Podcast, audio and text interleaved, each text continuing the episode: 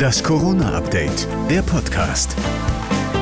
Hallo zusammen, heute ist Donnerstag, der 18. März und hier kommt für euch wieder eine neue Folge des Corona-Updates, der Podcast mit dem Nachrichtenstand von 15 Uhr. Ich bin Thorsten Ortmann. Am Montag beraten ja die Ministerpräsidenten und die Kanzlerin, wie es mit den Corona-Maßnahmen weitergeht. Und wenn man Bayerns Ministerpräsident Söder heute so hört, dann können wir das Thema Lockerungen wohl vergessen. Er fordert, dass sich alle Bundesländer an die vereinbarte Notbremse bei einer 100er-Inzidenz halten sollen. Wir brauchen eine harte Notbremse, damit wir überhaupt richtig agieren können. Und im Moment stehen wir auf einem Sprungbrett äh, zur nächsten Stufe einer exponentiellen Entwicklung.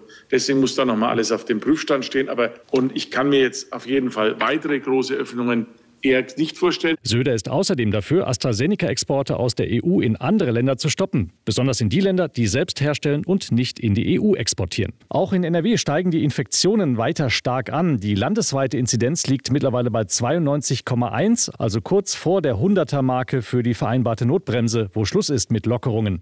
Und jetzt bahnt sich auch noch Streit an zwischen einzelnen Kommunen und der Landesregierung. Die Stadt Dortmund nimmt heute einen neuen Anlauf mit dem Ziel, ab Montag die Schulen wieder zu schließen. Grund, der Anteil der Infizierten unter 20 hätte sich verdreifacht, so Dortmunds Oberbürgermeister Thomas Westphal. Wir haben die Situation, dass die britische Variante des Virus das Ruder des Infektionsgeschehens in Deutschland übernimmt. Nach Duisburg und Dortmund fordert jetzt auch Wuppertal Schulschließungen. Die nordrhein-westfälische Landesregierung ist aber weiter dagegen. Erst müssten andere Maßnahmen getroffen werden und in jedem Fall muss das Land zustimmen, heißt es in einem Erlass. Auch dem geplanten Kita-Notbetrieb in Duisburg erteilte NRW-Familienminister Stamp heute eine Absage. Übrigens mit dem Thema Chaos an den Schulen beschäftigt sich auch unser Hintergrund-Podcast Corona und jetzt. Mein Kollege José Nasciani spricht darin mit betroffenen Lehrern und Eltern, die den Kaffee mittlerweile gehörig aufhaben. In NRW gab es heute eine große Razzia wegen eines mutmaßlich groß angelegten Betrugs mit Corona-Soforthilfen. Die Polizei hat 58 Wohnungen und Firmen in mehreren NRW-Städten und in Berlin durchsucht.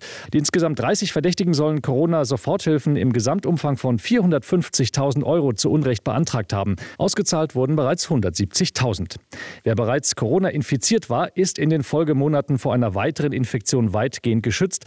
Das ist das Ergebnis einer groß angelegten Studie aus Dänemark. Allerdings gibt es ein großes Aber, denn bei älteren Menschen über 65 kommt es häufiger zu Neuinfektionen als bei jüngeren. Daher sollten sich gerade Ältere mit überstandener Infektion impfen lassen, so die Autoren der Studie.